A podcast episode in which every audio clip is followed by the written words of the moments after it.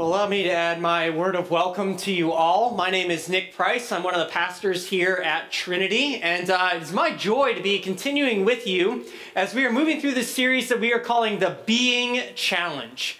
It is a 40 day journey in which we are looking at Jesus and spending time with Jesus in order to become more like Jesus. And specifically, what we've been looking at is we've been looking at some of Jesus' habits.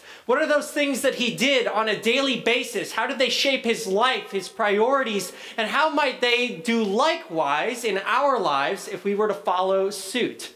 That's really what we've been doing as we've been moving through this series. And so this morning, we're going to be looking at uh, the fourth habit of Jesus, which was seeking solitude. Jesus took time to be separate, to be apart, to be alone with God. And so we're going to be looking at that. Um, asking what that means and why it's important for us in our lives today. But I think it's only right that before we dive into God's Word, we actually seek a little bit of solitude right now and allow Him to prepare our hearts and our minds to receive the message He has for us. So, would you please bow your heads and pray together with me? Lord God, we give you thanks that you have gathered us together as your people in this place that we might meet with you. And Lord, we pray that you would indeed teach us, that you would guide us, that you would lead us, that help us to understand what it means to not just do life with you, but to become more like you.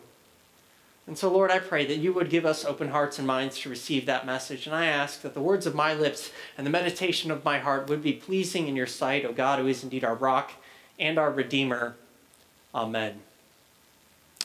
So, uh, my family has a little uh, tradition that we instituted once we moved back to this area. It's a tradition that we pull out every Halloween. Uh, when uh, the, the neighbors and the kids start coming around through our neighborhood trick or treating, we take our fire pit from the backyard and we move it out uh, onto the actually the driveway of our house. And we set up some chairs. And the reason why is because we don't just want to hand out candy to the kids who are coming by, we want to have an opportunity to actually meet those families, to get to know our neighbors. And one of the things that we have found is that when we set up that fire pit, it creates this little, literally, this warm area of hospitality on an otherwise usually crummy day. Now, the, this Halloween wasn't too bad, but you guys know Halloween isn't always the nicest day in terms of weather. And yet, by setting up that fire pit, it creates this space where we can encounter and meet our neighbors. And as I was uh, putting together the fire this year, I actually started thinking ahead to the sermon for this morning uh, because I was starting to think a little bit about what it takes to actually build a good fire. Uh, there are a couple things that fire needs. You obviously need a, a, fire starter, so whether that's matches or a lighter or flint and steel, or if you're going to do the Tom Hanks castaway method where you just rub stuff together really hard until you hopefully lights, whatever it is, you need something that's going to get the fire started. Uh, you also need uh, fuel for the fire to burn. So you get kind of your kindling and your tinder and your fuel logs. You want to make sure you have all that. But there's a third ingredient uh, fire needs. You guys know what that is? Oxygen. Right, yeah, it needs, uh, every fire needs air. And anyone who's put together a fire successfully knows that if you just take all of your fuel and you just pack it into the fire pit and try to light it, what happens? It burns, it, it, snuffs itself out. It doesn't burn out, it snuffs out. You get like a couple little flames and then just a whole lot of smoke. And before you know it, not only is the fire suffocating, but you are too, right? As the smoke kind of fills your lungs. What you need is you need air in there. And the only way you get air into a fire is by creating space between the fuel. Creating space between the logs, space between the, the kindling and the tinder, in order for the oxygen to flow in so that the fire can breathe.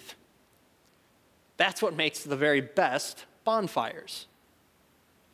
And I, the reason I bring this up is because when I think about our spiritual lives, oftentimes when I talk to people about their spiritual lives, whether they're Christians or not, uh, they often say, would love to uh, focus on my spiritual life, would love to have some space to kind of pray or get in touch with the divine or whatever. But honestly, I'm, I'm just so busy.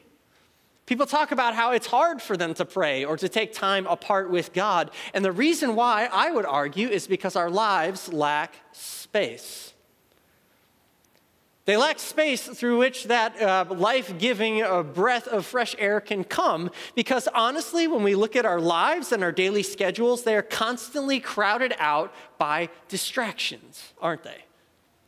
We've got our cell phones in our pockets, which are constantly with us no matter what we do. They don't just go with us to work, they follow us home. They're by our bedside. We are ruled by that little notification ping that jumps up on our screens day in and day out. And I think part of the reason why we don't experience spiritual vibrancy is because, quite honestly, there's no space in our lives because we're constantly being bombarded by these distractions.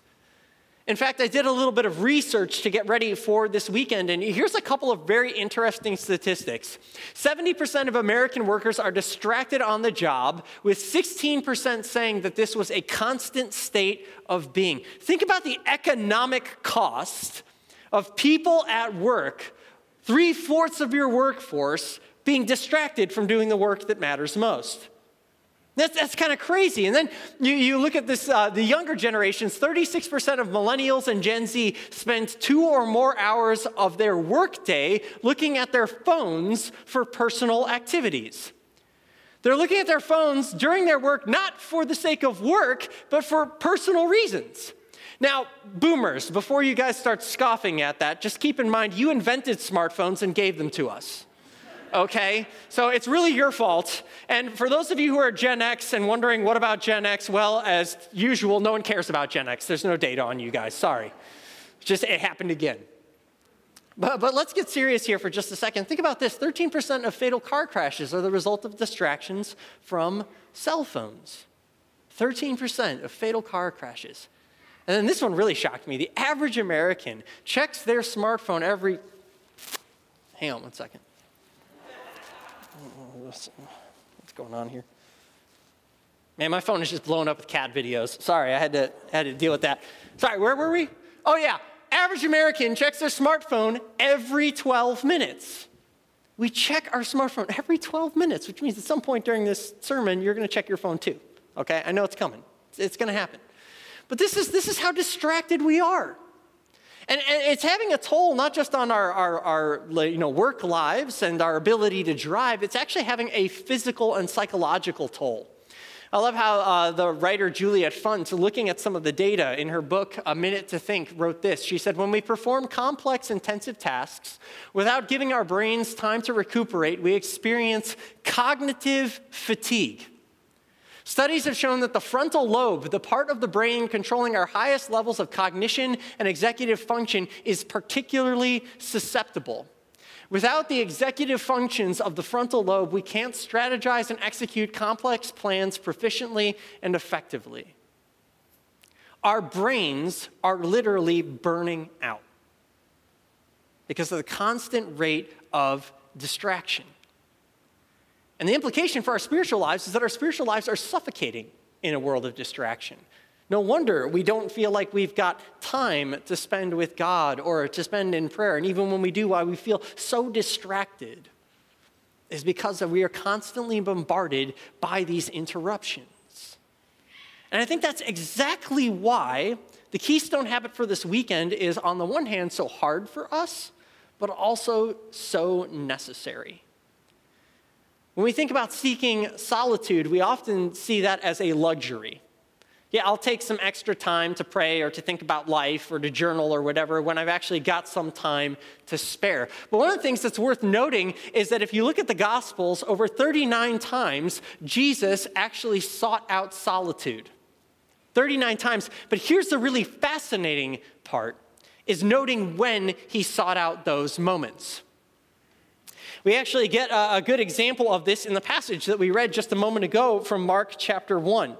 I want you to hear what was going on in Jesus' life. Jesus had just kicked off his public ministry. He called his first disciples. He had performed his first exorcism. He then uh, had uh, healed Simon Peter's mother in law. And then we read this it says, That evening after sunset, the people brought to Jesus all who were ill and demon possessed. The whole town gathered at the door, and Jesus healed many who had various diseases and also drove out many demons. Think about this for a second. Jesus has already put in his workday. He's already done his nine to five, and then it's in the evening that the whole town shows up at his doorstep, bringing people who he needs to heal, people whose uh, demons need to be cast out, wanting to spend additional time with him. What we see is that Jesus, at the very busiest time in his ministry, does what? Very early in the morning, while it was still dark, Jesus got up, left the house, and went to a solitary place. Jesus sought solitude not as a luxury, but out of necessity. Let me say that again. Jesus sought solitude not as a luxury, but out of necessity. It's because he was so busy, because he was constantly bombarded by the needs and the demands of other people, that he intentionally carved out space to get away and be with his Father. Why did he do that? Well, I'd argue that there are three things that solitude gives us that are important for us to understand. Three beautiful gifts that solitude gives us that helps us to truly live life like Jesus, to truly have space in which to breathe.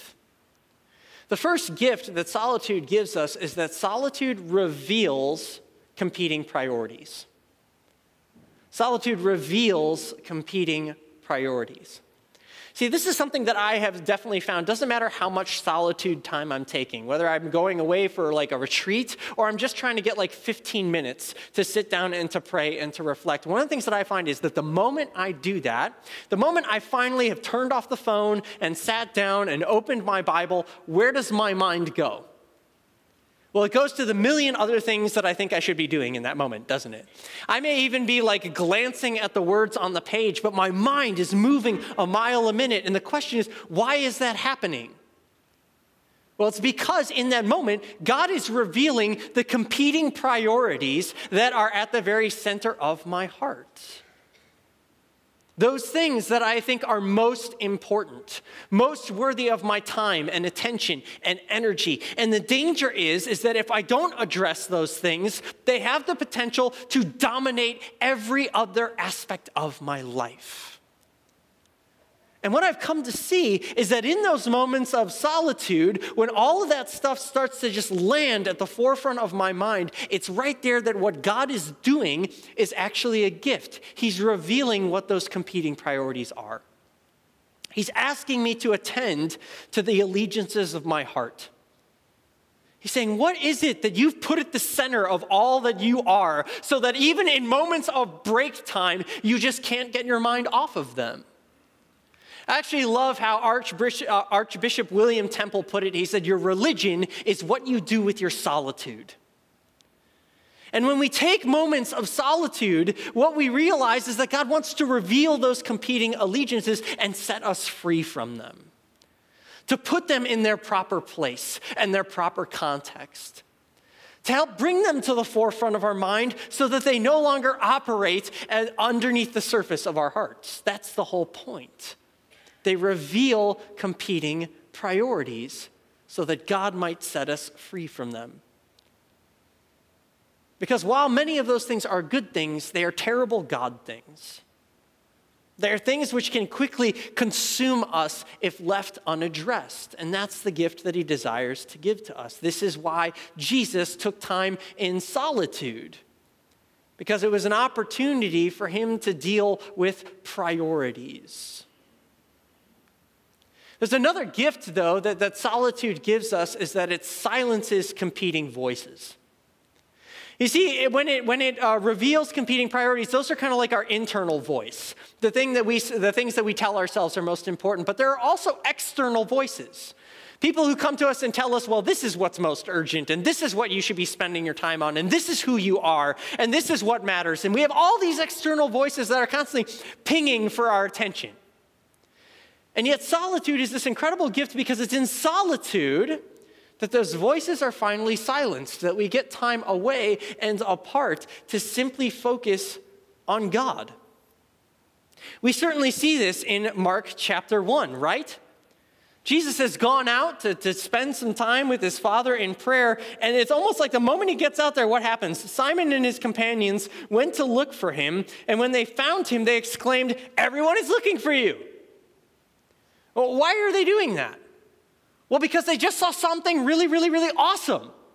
And they wanted, they saw Jesus healing and performing miracles and, and casting out demons. They're like, you need to come back into town in order to keep doing what you were just doing. And the reality is, is while that sounds like good advice, honestly, it's a distraction. You know, if you take the word distraction, you actually pull it apart. It's, it's really kind of like two pieces dis and traction. Traction is like the way that you're going, the movement that you have. And to, to, to distract someone is to take them off course, is to draw them away. And these, these external voices that are coming at Jesus are saying, hey, you're doing an amazing job in Capernaum. Just keep doing that. That, that was great. Keep it up. Good work. And if Jesus had listened to those voices, what I would argue is that he would have become distracted from what was truly most important. If he had listened to the voice of his disciples, he would have said, Yeah, okay, it is good to heal people. And he probably would have gone back into Capernaum and, and waited there as more people came and brought to him all of their hurts and their infirmities, and, and he would have healed them. And maybe Jesus would have set up his own little hospital and he probably lived the rest of his days just kind of healing people as they came to him. Wouldn't have been a bad thing. But the question is, is that why he came? And I love that the answer that Jesus gives to his disciples. He says, No, let us go somewhere else, to nearby villages, so that I can preach there also, for that is why I have come. And so he traveled throughout Galilee, preaching in their synagogues and driving out demons. See, Jesus in solitude suddenly is able to get away from those clamoring voices and focus on that which mattered most. He understood that while healing is good and driving out demons is good, they ultimately were meant to point to his ultimate purpose, which was to come and proclaim good news to lost people. That's why he came. And those other good things could have easily pulled him off course if he listened to those competing voices. But by getting away in solitude, he was able to refocus on that which mattered most. Why? Well, that brings us to the third gift that solitude gives us. Solitude allows us to focus on the one person whose voice matters most. Solitude allows us to focus on the voice of God. By getting away, Jesus got time with his Father in heaven got time away from the distracting voices of the other people around him, got time away to deal with the priorities of his heart, got time away to finally attend to what his father wanted him to do most. That was the gift. And it was because he took that time in solitude, he was able to really, truly stay focused on the mission which mattered, which was bringing good news to lost people in word and in deed not to, shed, uh, not, not, not to, to set up shop for his own fame, not to, to cultivate the shouts and the accolades of the crowd, but to go and to serve and to love, to bring good news to the lost. And the reality is, that's why solitude is so important for us. Because we do indeed have competing priorities. We do indeed have distracting voices. But what God wants most is He wants to spend time with you. When we take time to be with our Father in silence and in solitude, we get to hear about His heart. His heart for us, the love that He has for us, but also His heart for the people to, the, to whom He's sending us, in the places and spaces where He's put us. And that's what He desires most. I don't know if you realize this, but that's actually the reason he came. That's the reason Jesus says, I got to go about to these other villages. Why? Because he wants to be with us, to be with his people. In fact, if you look at the Gospel of Mark, once you see it, you can't unsee it. Take uh, Mark chapter 3 for just a moment, where Jesus appoints the 12. All the other gospels have this moment where Jesus appoints his 12 disciples, but only Mark includes a detail that the others don't have. It says that Jesus went up on a mountainside and called to him those he wanted, and they came to him.